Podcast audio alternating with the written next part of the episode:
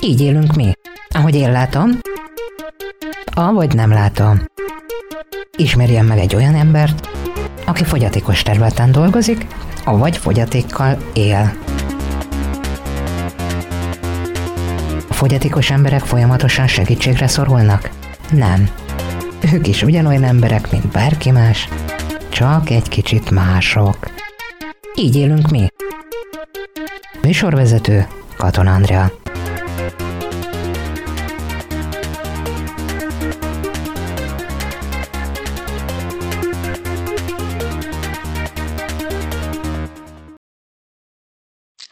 Üdvözlöm a hallgatókat! Ha a televízióban nézünk egy rögbi meccset, akkor azt látjuk, hogy erős fizikumú férfiak támadnak, futnak, beöltözve megfelelő védő öltözetben. Önök tudták azt, hogy Magyarországon létezik rögbi csapat? Emellett kerekesszékes rögbi csapat is létezik? És hogy még fokozzam ezt a dolgot, egyetlen egy női játékosa van a kerekesszékes rögbi csapatnak, mégpedig Jakobi Judit. Judit a mai vendégem, és nagyon szépen köszönöm, hogy elfogadta a meghívásomat. Üdvözlöm, Én köszönöm, Judit! hogy itt lehetek. Jó nap! Számomra ez nagyon érdekes, hogy nőként hogyan csatlakozott be, miért, mi az, ami érdekelte ebben a sportban, és csatlakozott ehhez a csapathoz. Hát ez nagyon izgi, mert nekem egyáltalán nem volt ilyesmi tervben. Én annak idején egyszer emlékszem is, hogy láttam egy őrületes dokumentumfilmet, a Murder Ball című dokumentumfilmet, ami az amerikai és a kanadai rögbi csapat közti nagy-nagy vetélkedésről szólt, és hát ámulattal néztem, hogy mit művelnek, és tényleg a, a kanyarban sem volt egy olyan gondolat, hogy én ebbe valaha is részt fogok venni. Úgy kerültem bele, hogy 2011 nyarán némileg nyüglöttem egy csonthártyagyulladással az ülőcsontomon, és akkor az Oriba felmentem, hogy egy kicsit ott felpumpálnak engem egészségügyileg, és volt egy tüneményes gyógytornász, Mészáros Edit, aki ezt az ötletet 2008-ban behozta a magyar köztudatba, hát köztudat, igen szűk köztudatba, hogy lehetne ilyen csapatot szervezni. Tehát 2008-ban már egy pár fiú elkezdte ezt a mókát, és akkor nekem szólt, hogy nem nézném -e meg, mivel hogy ez a sport, ez négy végtag sérülteknek lett kitalálva, négy végtag sérült kanadai pasasok által, akik nagyon elunták, hogy a, a magunk fajta állapotú embereknek ilyen nagyon-nagyon békés és lassú sportok vannak csak lehetőség szinten, és, és akkor ők így lassan kidolgozták, több sportákból összepakolták ezt a kerekesszékes rögbit, ami egy nagyon-nagyon dinamikus és vadnak tűnő cucc. És a lényeg, hogy én elmentem egy edzésre, meg lett beszélve, hogy menjek el megnézni. Hát a megnézés ez úgy nézett ki, hogy abban a pillanatban belepakoltak egy rögbiszékbe, és én a dolog közepén találtam magam, végtelenül, szerencsétlenül és ügyetlenül, viszont szerelem volt első látásra, úgyhogy onnantól kezdve én mindig mentem edzésekre, és, és végtelenül élveztem. Ha jók az információim, akkor 2008 tavaszán volt az ötlet, hogy akkor legyen kerekeszékes rögbi. Igen. Ez ősszel már meg is valósult, és elindultak a, a meccsek, a bajnokságok. Hogy képzeljük el a, rög, a kerekesszékes rögbit? Mert hogy ez egy elég vehemens sport. Ezt kerekesszékkel is ugyanolyan lendülettel, vehemenciával hát, lehet kivitelezni? Igen, ez a lényege, ez neki az ő szépsége, hogy igen. Tehát a, ami, amitől ez rögbi, az a, attól, hogy full kontakt. Csak nem a testek között, mint az igazi szárazföldi épkezlebb rögbiben, hanem a székek között van kontaktus. Ezek speciális székek, kétféle szék van, védő és támadó szék, és a székekkel abszolút egy fontos elem, hogy mi ütközünk, blokkoljuk egymást, és alkalomattán szép nagy borulásokat is lehet elővezetni. És ilyen esetben mi történik, amikor, amikor borulnak, akkor egy segítő jön, és... Igen, igen, igen. Tehát, hogy főleg versenyhelyzetben rendkívül gyorsan pikpakot van mondjuk két segítő, és talpra állítják a, az illetőt, és általában, tehát ez veszélyesebbnek néz ki, mint amilyen, mert nem szokott sérülés lenni. Mi be vagyunk kötve a székbe, tehát nem, nem tudunk kiesni a székből, és hát egyéb, egyéb ilyen védőeszközünk végül is nincsen. Maga a szék az, az véd, úgy, olyan, mint a kis dodge kocsik úgy néznek ki, főleg a támadó székek, ilyen lekerekített eleje van, hogy a, a támadó gyorsjátékos így el tudjon suhanni a többiek között, viszont a védőknek meg van elől egy, egy ilyen kis, uh, mindig azt szoktam mondani, hogy néz ki, mint egy bevásárló kosár, tehát egy, ilyen, egy olyan rész, amivel úgy be lehet akasztani kellemetlenül a, a támadóknak, és akkor így lehet őket blokkolni.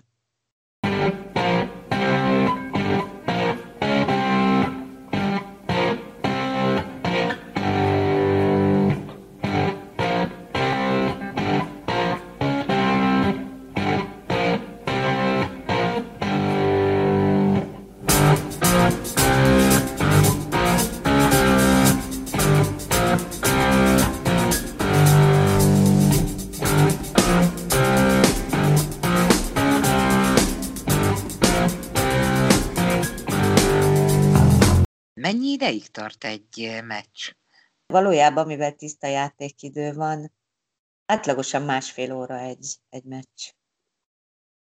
Gondolom ez azért nagyon fárasztó, amikor a, az első mérkőzésen túl volt, nem érezte úgy, hogy, hogy kimerült teljes mértékben, mert hát azért ebbe hatalmas energiát bele kell rakni. Hát ez tény, de ugye az adrenalin az jól jön.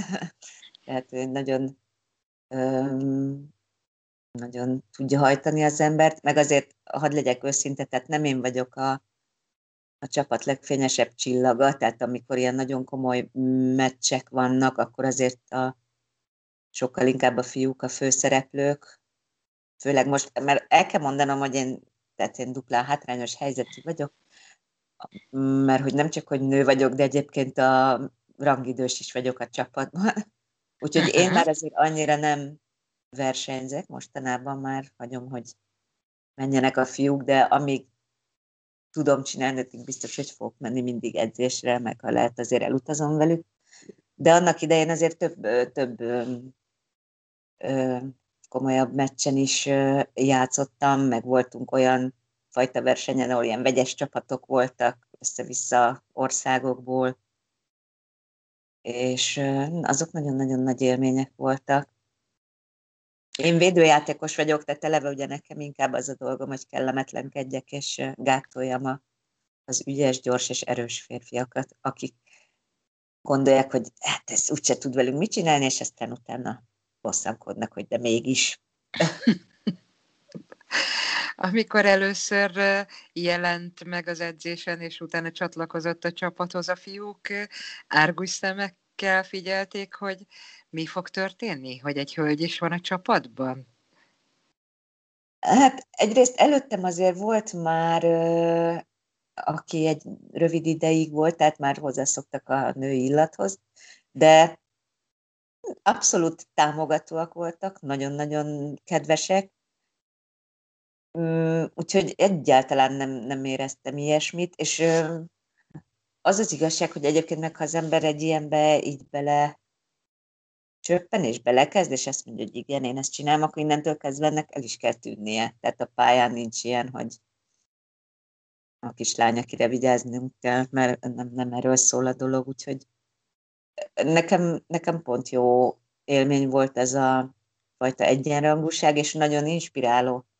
Tehát én, nem, én, én sosem voltam egy nagy sportoló, soha nem voltam öm, túl ügyes, mondjuk balesetem előtt labdajátékokban, igen, tehát én szeretem focizni, meg mindenféle ilyen örületeket csinálni, de, de nem, nem voltam soha egy sportos valaki, és, és, és ez egy nagyon-nagyon erős húzóerő, amikor ott van 8-9 másik ember, aki kőkeményen csinálja, és az ember csinálja velük, és akkor egyszer csak rádöbbenek, hogy úristen, mennyivel arrébb vannak a határaim, mint gondoltam. Tehát ez így nagyon jó élmény, de nem, nem, tehát egyáltalán nem, mm, edzésen nincs, nincs szó arról, hogy ki lány, ki fiú.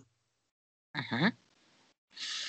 Említette, hogy volt egy balesete, akkor ezek szerint nem vele született, hanem szerzett mozgáskorlátozottságról beszélünk.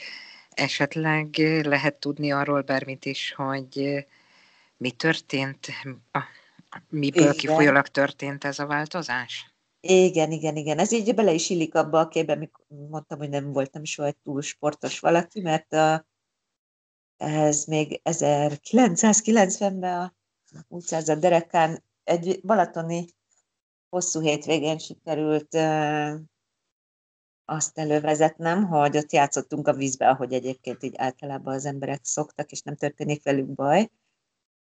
És egy szép magas fiú vállán csak nekem sikerült megállni, ami nagyon dicsőséges érzés volt, viszont hamarabb elvesztettem az egyensúlyomat, mint ahogy leugrani szerettem volna róla, és így kontrollálatlanul sikerült úgy beérkeznem a vízbe nyílegyenesen, hogy, hogy a talaj, tehát a, mi az, az iszapos talajba sikerült eltörni a nyakcsigójámat, és ebben megsérteni a gerincvelőt. De hát mondom, ez nagyon rég volt, mert ez 90-ben történt. Viszont a sportban meg 2011-be kerültem bele, úgyhogy,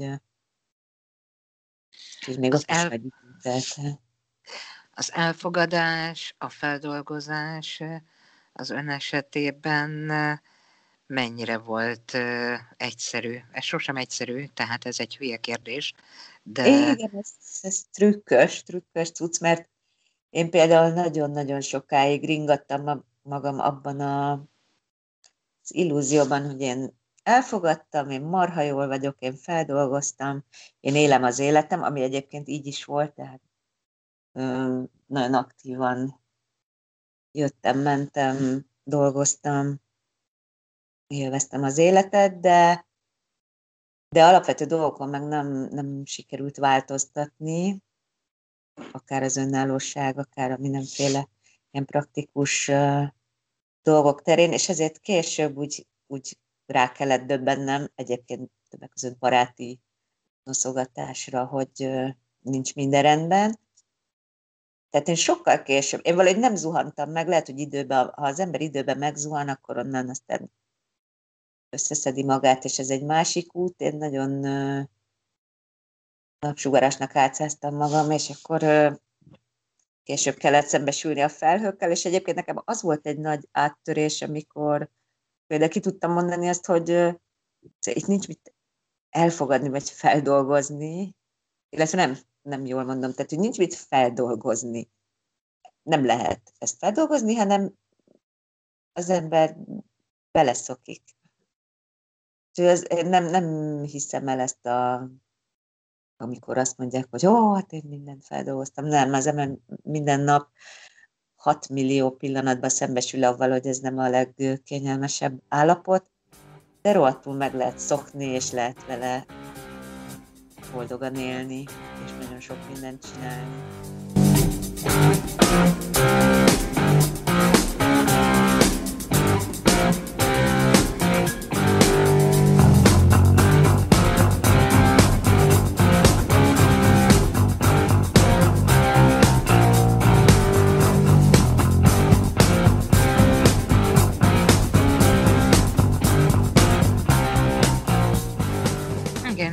Jön egy újratervezés, erre szoktam azt mondani, hogy a, a fogyatékkal élő emberek is ugyanolyanok, mint bárki más, csak egy kicsit mások.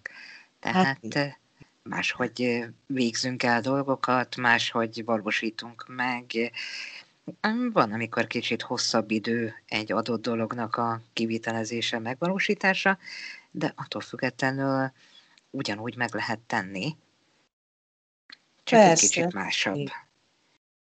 Igen, hát nagyon trükkösek a dolgok. Tehát a, ugyanez a, ez a gyógytornász lány, Mészáros Edith, aki annak idején behívott ebbe a csapatba, ő mondta mindig, hogy tehát aki nem elég kreatív, az ne legyen mozgássérült, ez így van.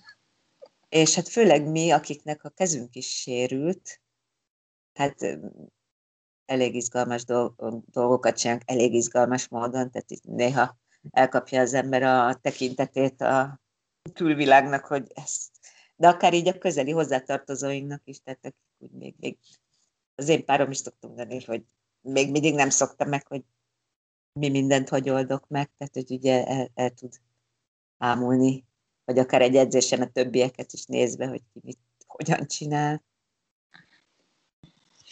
Tehát akkor korábban gyakorlatilag nem igazán e, volt aktív sportoló, viszont a rögbi megfogta, és le is ragadt a rögbinél. Ezek a székek, ezek mennyire strapabíró székek? Hát ez a lényegük, hogy nagyon. Tehát ez, ez lenne a cél. Egyébként a mi székeinknek a nagy része az Ausztráliából származik, mert ott van egy, egy olyan gyár, akik ezt csinálják, és szépen méretre, tehát mindenki le lett mérve minden irányból, és akkor onnan jöttek székek, meg, meg örököltünk ilyen baráti csapatoktól már kevésbé ö, használt székeket is, tehát amit ők már nem használnak olyanokat, de azért nekünk az még bőven jó volt, főleg edzésre. Hát amikor én mm, először mentem edzésre, akkor még a, a fiúk egy csomó olyan széket használtak, amik ilyen házi buhera módon lettek gyártva, rohadt nehezek voltak, sokkal kevésbé mozgékonyak, tehát ezek jó edzés volt. Amikor belekerültek a, a jó székekbe, akkor mindenki elcsodálkozott, hogy mennyivel gyorsabb és ügyesebb.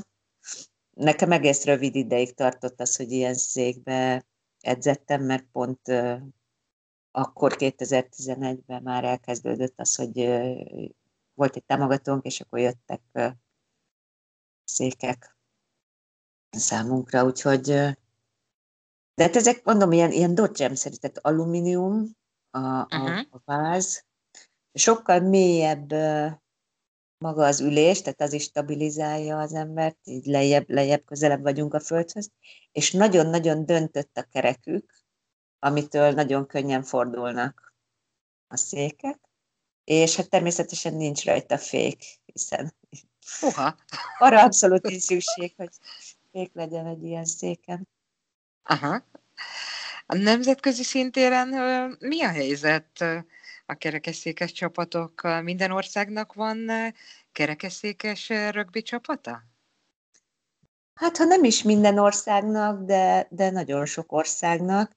És én nem tudom egyébként nálunk, és mi próbáltuk nagyon hirdetni minden felületen, de valahogy lehet, hogy túl félelmetesnek tűnik, pedig köröttünk, tehát akár Csehországban több csapat van, Ausztriában rengeteg csapat van, de hát Európában szinte mindenhol sok-sok csapat van. Nálunk egyetlen egy csapat ott sikerült összehozni, úgyhogy ha mi versenyezni szeretnénk, akkor vagy külföldre kell mennünk, vagy nekünk kell szervezni valamilyen nemzetközi versenyt. Jelenleg eh, hány tag van a csapatban? Hát jelenleg tizen, tizen vagyunk, igen. Tizen vagyunk, ami nem sok, mert hogy egyébként egy meccsen, tehát a, egyszerre a pályán négy ember van egy csapatból, de hát ugye a cserék miatt eleve nyolc, tehát ez a minimum, hogy azért nyolcan legyünk de ha jól tudom, akkor a nagyon komoly, tehát egy ilyen Európa bajnokság, meg, meg olimpia, ott teszem, minimum 12-nek kell lenni egy csapatnak ahhoz, hogy részt tudjanak venni egy ilyen versenyen. Akkor gyakorlatilag ott is hátrányjal indulunk, hogy nincs meg a 12 főnk, hogy egy olimpián indulni tudjunk? Hát, meg azért odáig el kell jutni. Igen, azért az, az nagyon komoly mezőny, hogy oda az ember eljusson, de hát igen, tehát pont attól, hogy, hogy itthon ez nem egy ennyire ismert sport, nekünk nincsen szakedzőnk, bíróink vannak, jó bíróink, akik már nemzetközi versenyeken is bíráskodnak, de egy igazi jó szakedző az nincs nekünk, igen. Az az igazság, hogy ez a mi helyzetünkben egy picit hülye hangzik, hogy izgatottan várjuk az utánpótlást, hiszen ha nem annyira jó élethelyzet, amikor valaki utánpótlás lehet egy ilyen sportban, de hát közben meg azt hiszem, hogy sokkal több ember van, aki egyébként alkalmas lenne, csak valahogy valahogy nagyon aggódnak, meg azt hiszem, hogy az nem tökéletes itt nálunk, hogy a rehabilitációnak egy-egy baleset után sokkal-sokkal komolyabb részének kéne lennie annak, hogy egy, egy frissen sérült minden lehetőséggel, minden sportolási lehetőséggel megismerkedjen még a rehabilitációja során. Uh-huh. És ezt mi egyébként ajánlgattuk is, mert egy, mi sokáig a, az óri, az Országos Orvosi Rehabilitációs Intézet tornatermében edzettünk, egész a Covid kitöréséig, és mindig mondtuk, hogy hát hozzák nyugodtan oda az edzésre, jöjjenek ki azok a, a, a, kórházi részlegből, akik, akik esetleg kíváncsiak, ki is próbálnák, mert már annyira gyógyultak, hogy beleülhetnek a rögbiszékbe. És sokan nézték is meg, hát igen, jó, jó, de hát azért nem, nem. Persze azt is értem, hogy egy friss sérülés után az ember nem érzi úgy, hogy marhára szeretne valakivel ütközni, úgyhogy a hátán feküdjön. Tehát uh-huh. nem tudom, nem, valahogy nem, nem könnyű toborozni. Uh-huh. Pedig aki lát egy meccset, vagy akár csak az edzésünket, azok minden, mindenki el van varázsolva tőle, mert tényleg egy nagyon-nagyon látványos és magával ragadó, izgalmas dolog egy rögbi meccs.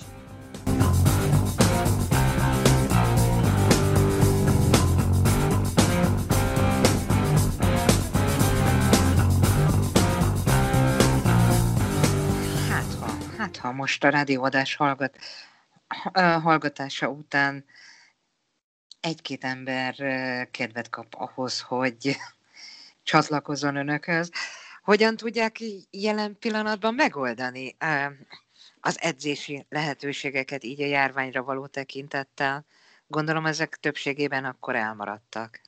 Hát igen, szomorúan kell ezt mondanom, hogy nagyon rég. Tehát utoljára szeptemberben voltunk egy háromnapos edzőtáborban, ami nagyon jó volt, az előtt se volt edzésünk, és azóta sem. Hát Ez heti szinten mennyi edzést szokott jelenteni? Egyébként nekünk szombaton szokott lenni egy ilyen mega edzésünk, tehát reggel 9-től egy olyan fél három-háromig szoktunk ott lenni, egy kis szünettel.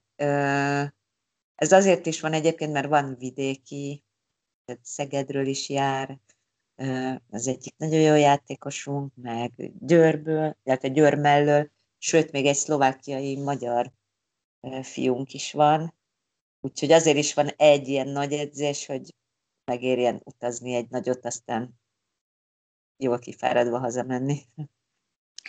Azt lehet már látni, hogy a következő meccs körülbelül mikorra tervezhető, vagy van már erre vonatkozólagos dátum, így a járványhelyzet bonyodalmai után?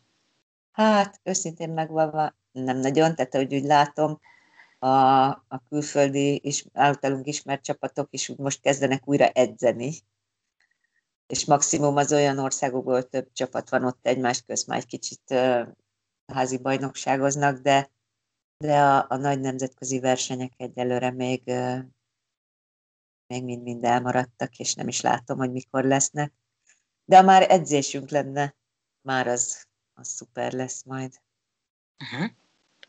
Már megvan az első? Egyelőre, az, az, egyelőre egyébként most megint edzőtáborban gondolkodunk, mert mert ugye az Oriba még nem lehet, sőt lehet, hogy oda nem is fogunk tudni visszamenni, hanem tulajdonképpen keresünk most egy, egy olyan edzőhelyet, ami akadálymentes, és befogadnak minket. Kedves sportklubok, ha valaki nagyon szeretne egy ilyen izgalmas ékszert a gyűjteményébe, akkor nagyon boldogan. Mert a, a, az eddigi helyszín az úgy kiesik most akkor ezek szerint? Hát eleve, mint kórház, ugye le volt zárva, tehát nem tudtuk megkötni az új szerződésünket arra, hogy mi ott edzünk, de valahogy van egy olyan érzés is, hogy talán ki, kinőttük a dolgot, tehát hogy jobb lenne egy olyan az az igazság, hogy az Orinak nagyon szuper tornaterme van, de egy kicsit kisebb, mint az igazi pálya. Aha. És, és ezt, ezt egyébként marhára lehetett érezni a versenyeken, tehát hogy, hogy minden nagyobb, mint, mint amit megszoktunk. Tehát jó lenne egy, egy igazi jó méretű. Igazából egy normál kosárlabda pálya méretű pálya a, a rögbi pálya.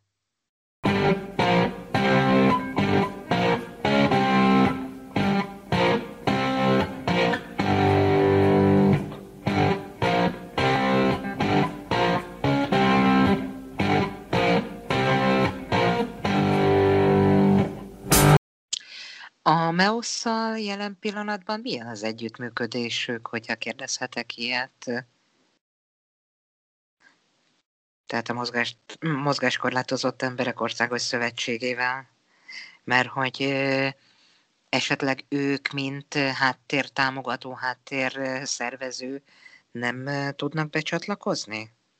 Hát jóba vagyunk velük, sőt, hát a mi csapatunkból vannak ott egyébként tisztségben levők, de nekik is épp elég egyetlen a, a saját dolgaikat menedzselni. Általában megszoktuk, megszoktuk találni a, az útját, módját annak, hogy a, a saját dolgainkat intézzük. A egyet, egyesületünk elnöke, aki szintén csapattag, ő elég agilis fiú, mindenhova ír, meg megy, meg intézkedik, én azt tapasztalom, hogy a MEOS a fogyatékos szervezetek közül nagyon-nagyon aktív, tehát ő az, aki legfőképpen e, harcol, és, e, és keresztül viszi az elképzeléseket, és nem enged abból, amit elképzelt. Ezért is kérdeztem, hogy hogy a MEOS mennyire tud önöknek ebben segíteni. A MEOS-nak rengeteg, igen, tehát a, a, az akadálymentesítéstől kezdve egy csomó szociális ö, dolgon keresztül rengeteg nagyon jó-jó mm, projektje van, és nagyon, nagyon fontos szervezet, de azt hiszem azért a sport az tényleg nem az ő dolguk, végül is van, van ö, paralimpiai bizottság, van, vannak sportszervezetek. Tehát a, meg hát manapság ez ugyanolyan, mint, mint, mint bármilyen más sporttal, tehát ebben is annyira egyelőek vagyunk a többiekkel, hogy hát leginkább a szponzorkeresés, ami, ami tud működni. Uh-huh. Igazából a azt az utánpótlás miatt gondoltam rájuk, mert hogy ők azért rengeteg emberrel kapcsolatban vannak, tájékoztatni a klienseket arra vonatkozólag, hogy létezik ez a csoport, és ha kedvet éreznek, akkor ebbe a sportba csatlakozzanak be. Ezért is merült fel bennem a kérdés, mivel ők rengeteg embert elérnek és összefognak. Persze, de mondjuk például nekünk ugyanez a fiú, akit mondtam, hogy a mi elnökünk, ő rendszeresen jár fel az Oriban, mint révész. A révészek ugye azok, akik a frissen sérülteknek segítenek némileg lelkileg, némileg gyakorlatilag a, a tapasztalataikkal, mivel hogy ezek a révészek már régi, régi motorosok, és ő például, tehát a mi Sándorunk, az szinte minden új ö, sérültel találkozik, és ö, úgy is nézi, de szok, szokott jönni edzésre, és jelenti, hogy van egy, van egy jó képességű, majd meggyőzöm. Akit behálózunk. Igen, behálózzuk hálózunk csúnyán és alattomosan, amit sem sejtő gyógyulókat. Igen. Ha jól tudom, akkor itt is van egyfajta pontérték a különböző Igen. sérülésnek megfelelően van Igen. bekategorizálva. Igen, hát és ez itt pont ugyanolyan nehéz ügy, mint minden sportágban, mert ezek soha nem kristálytiszta keretek, de igen, ez úgy van, hogy egy pontos, másfél, stb. és ez felmegy háromig a pontszámok, és egyszerre nyolc pont lehet a, a placon, és még annyi kedvezmény van, na ebben én például egy pozitív adalék voltam, hogy a nőkről, nőkből levontak egy pontot a, a versenyeken, tehát a nemzetközi versenyeken.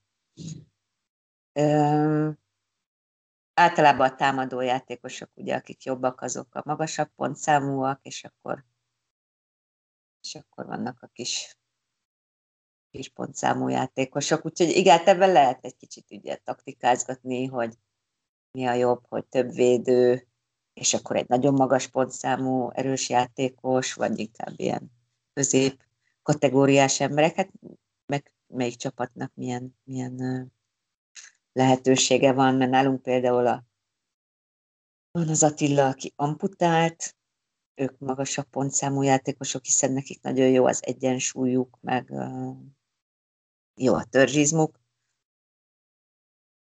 nem nagyon, nagyon vegyes, vegyes állapotú emberek vagyunk mi.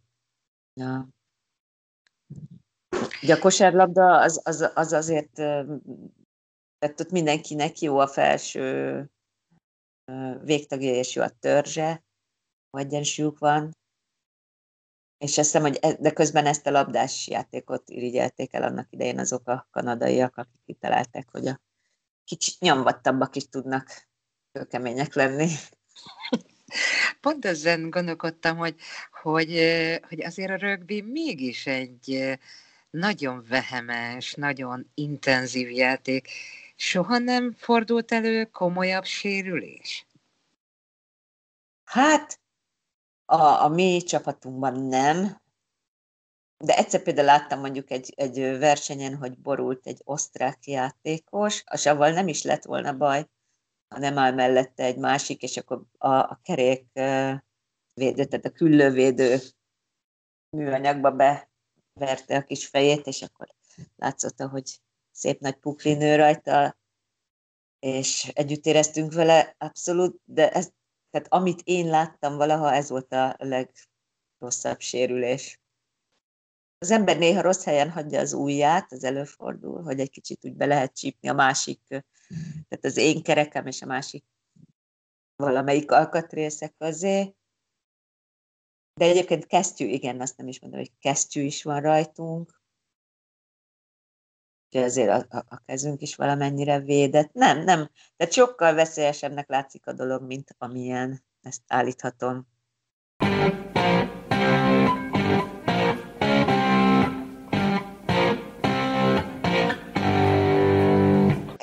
nem láttam még élőben rögbit, hm. bevallom csak tévében, és ott számomra mindig a, úgy tűnt, hogy, hogy ott azért elég vehemensen játszanak, nagy ütközések vannak, és ha még ezt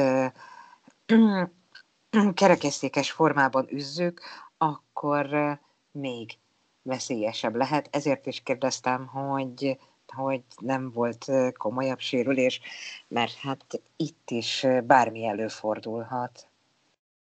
Igen, hát itt is tényleg valóban marha nagy csattogás, meg mondom, van azért borulás, bármi, de, de nem, igazából maga az ember az eléggé védett, és valahogy pont aki, aki rá érez ennek az ízére, és benne van a sportban, azok meg pont ezt élvezik, hogy, hogy valami egész más szabadság foka van a mozgásnak és a, a lehetőségeknek, mint amit egyébként ugye az ember a hétköznapokban átél szépen komótosan.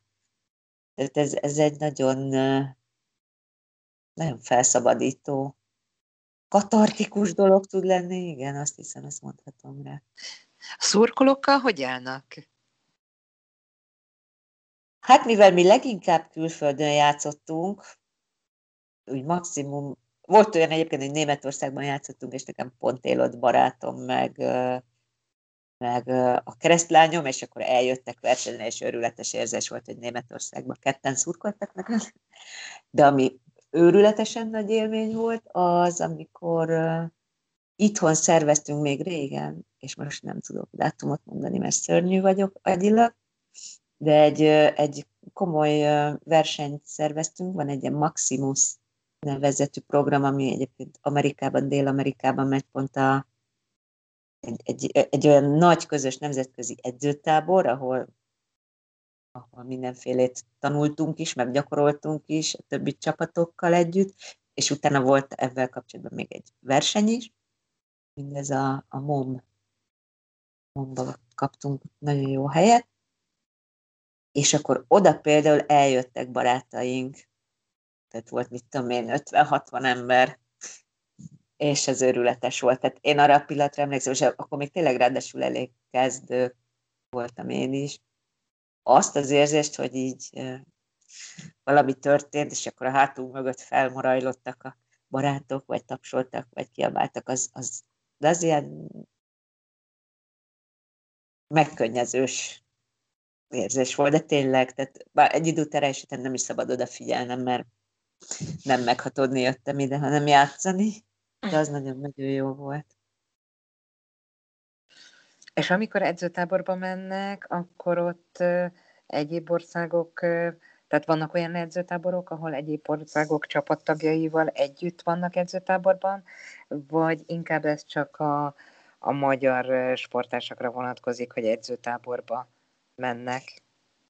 Hát egyrészt mi is rendeztünk úgy, hogy a csehek jöttek ide hozzánk, meg olaszok jöttek, tehát hogy így voltunk vegyes edzőtáborba, meg én még 2015 májusában, azt hiszem, akkor vettem részt, az egyébként az egy nagyon-nagyon nagy élmény volt. Én mentem egyedül a senki nem akart jönni a fiúk közül, de én kimentem Olaszországba egy olyan edzőtáborba, az négy napos volt ráadásul, és ott spanyolok meg olaszok voltak, és az például egy nagyon-nagyon jó, nagyon kemény edzőtábor volt, az is nemzetközi volt.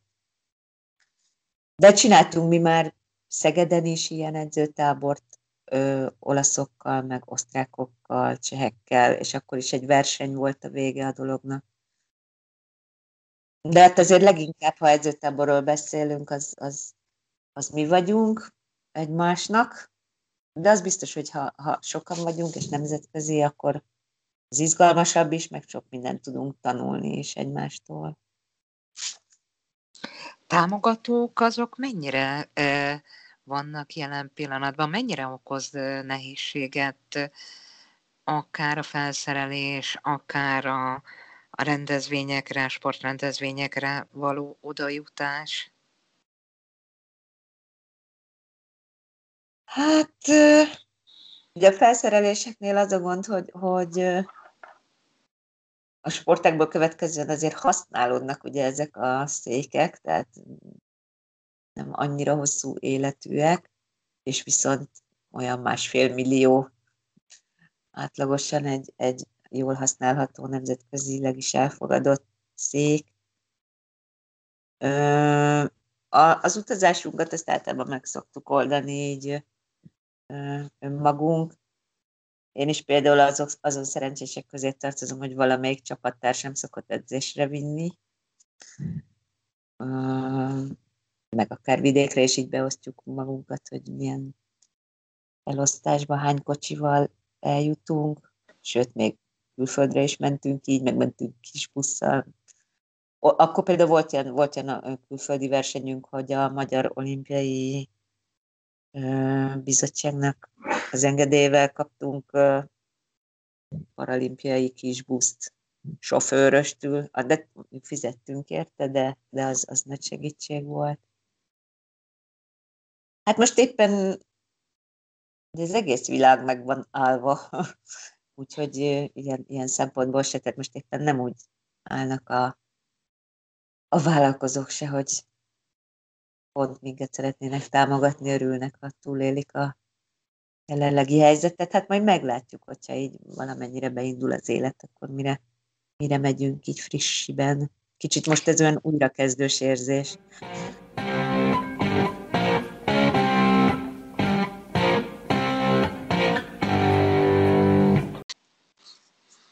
Hát, nincs könnyű helyzetben a sport, tény és való, tehát keressük mindig azokat az embereket, azokat a cégeket, akik hajlandóak támogatást nyújtani. Ezzel sajnos napi szinten küzdünk, bármilyen sportágról és bármilyen fogyatékosságról is van szó, de reménykedünk abban, hogy, hogy megtaláljuk a megfelelő szponzorunkat. De hát remélem, hogy mi hamarabb majd újra láthatók leszünk. Akkor egyelőre még nem tudjuk, mikor lesz a következő rendezvény, amire mehetnénk szurkolni. De szurkoljunk a kerekesszékes rögbi csapatnak. A mai vendégem Jakobi Judit volt, és köszönöm szépen, hogy elfogadta a meghívást, és egy kis betekintést nyújtott abba, hogyan is működik a kerekesszékes rögbi. Köszönöm, Nagyon Judit. Köszönöm én is a meghívást, és örülök, hogy erről mesélhettem.